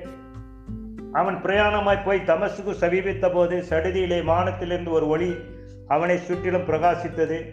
அவன் தரையிலே விழுந்தான். அப்பொழுது சவுளே சவுளே நீ என்னை ஏன் துன்பப்படுத்துகிறாய் என்று தன்னுடனே சொல்லுகிற ஒரு சத்தத்தை கேட்டான். அதற்கு அவன் ஆண்டவரே நீர் யார்? என்றான். அதற்கு கர்த்தர் நீ துன்பப்படுத்துகிற இயேசு நானே முள்ளில் உதைக்கிறது உனக்கு கடினமாம் என்று சொல்லி அவர் தன்னை அந்த காரியங்களிலே பவுலோடு அவர் வெளிப்படுத்தின காரியங்களை நாம் பார்க்க முடியும். ஆனால் பவுல் ஒன்று கூறிய பவுல் ஒன்று மட்டும் ஒரு காரியத்தை நாம் அறிந்து கொள்ள வேண்டும். பவுல் பழைய ஏற்பாட்டின் காரியங்களையும் அந்த மார்க்கத்தையும் பின்பற்றி இருந்தால் யூதர்கள் நிச்சயமாக அவரை வரவேற்றிருப்பார்கள். அவரை பவுல் முன்பு பின்பற்றியதான் யூர யூத மார்க்கமானது ஒரு பரிசேய மார்க்கமாகவும் அது உயிரற்ற மார்க்கமாகவும் இருந்தது என்பதை நாம் அறிந்து கொள்ளலாம். பவுலும் குணப்படுவதற்கு முன்பாக இப்படிப்பட்டதான ஒரு மார்க்கத்திலே தான் இருந்தார். இந்த மதவெறிமும் கொண்ட மார்க்கத்தில் இணைந்திருந்து தானும் கிறிஸ்தவர்களை கொள்வதற்கு துன்பப்படுத்துவதற்கு அப்படிப்பட்டதான ஒரு அதிகாரத்தை பெற்றிருந்தார் என்பதை குறித்து நாம் பார்க்க முடியும். இயேசு கிறிஸ்து பவுலை சந்திக்கும் வரை அவர் இப்படிப்பட்டதான ஒரு மனிதனாகவே இருந்தார். அவர் இந்த யூத மதத்திலே அவர் வைராக்கியம் உள்ளவராக இருந்தார் என்று சொல்லி அந்த மதத்திலே அவர் திருப்தியானவராக இருந்தாலும் சொல்லி நாம் பார்க்கலாம். ஆனால் வசனம் பதிமூன்றில் அவர் என்ன சொல்கிறார்னா நான் யூத மார்க்கத்தில் இருந்தபொழுது என்னுடைய நடக்கை குறித்து கேள்விப்பட்டிருக்கப்பேன் என்று சொல்லி அவர் தன்னுடைய சாட்சியை குறித்து அவர் கூறுகிறதை நாம் பார்க்கிறோம். அடிக்கடி பவுல் தன்னை பற்றி கூறும்போது தான் பெற்ற இந்த நற்செய்தியானது என்னுடைய பரம்பரையினாலே பெற்றதல்ல என்று ஆணித்தரமாக அவர் இப்படிப்பட்டதான காரியங்களை வெளிப்படுத்துகிற காரியங்களை நாம் பார்க்க முடியும். ஒரு பரிசெயலின் வாழ்க்கையில வைராக்கியம் இருந்த ஒருவன் கிறிஸ்துவின் செய்தியை இப்படி ஆணித்தரமான காரியமாக அவன் சொல்வது ஒரு ஆச்சரியமான ஒரு காரியம் ஒரு அனுபவமான ஒரு சாட்சியான காரியம் என்பதை நாம் அறிந்து கொள்ள வேண்டும். மேலும் அவன் என்ன சொல்கிறான்னா பதினான்காம் வசனத்தில் என் ஜனத்தாரிலும் என் வயதுள்ள அநேகரை பார்க்கணும் என்று சொல்லி அவன் சொல்கிறான். அவன் எப்படிப்பட்டவன்? மதத்திலே தேறினவன் சபையை துன்பப்படுத்தினவன் அதை பாழாக்கினவன் பக்தி வைராக்கியமாக இருந்தவன் என்று சொல்லி நாம் அவனை குறித்து பல காரியங்களிலே நாம் அறிந்து கொள்ளலாம். ஆனால் இப்பொழுதோ அவனுடைய வாழ்க்கையிலே ஒரு மாற்றத்தின் மூலமாக அவன் தேவனுடைய நற்செய்தியை பிரசங்கிக்கக்கூடிய ஒரு வைராக்கியமான ஒரு மனிதனாக நாம் இந்த நாட்களில் அவரை அவனை பவுலை பவுல் அப்போஸ்தலரை நாம் பார்க்க முடியும்.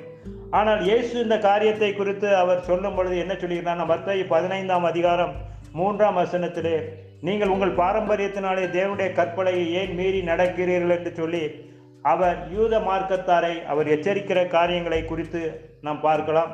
மேலும் உங்கள் பாரம்பரியத்தினாலேயே தேவனுடைய கற்பனைகளை அவமாக்குகிறீர்கள் என்று சொல்லி அப்படிப்பட்டதான ஒரு எச்சரிப்பையும் இயேசுவானவர் இந்த பாரம்பரியமான யூதர்களுக்கு கொடுக்கிறார் என்பதை நாம் அறிந்து கொள்ள வேண்டும்.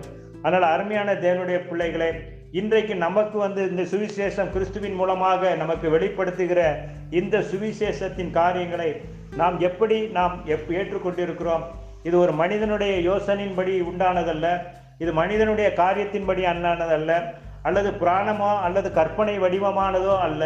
ஆனால் இது தேவனே நமக்கு வந்து வெளிப்படுத்தினா அப்படிப்பட்டதான நல்ல சுவிசேஷத்தை நாம் பற்றி கொள்ளும் பொழுது நிச்சயமாக நம்முடைய வாழ்க்கையில தேவன் பெரிய காரியங்களை நிகழ்த்துவார் என்பதிலே எந்த விதமான சந்தேகம் இல்லை.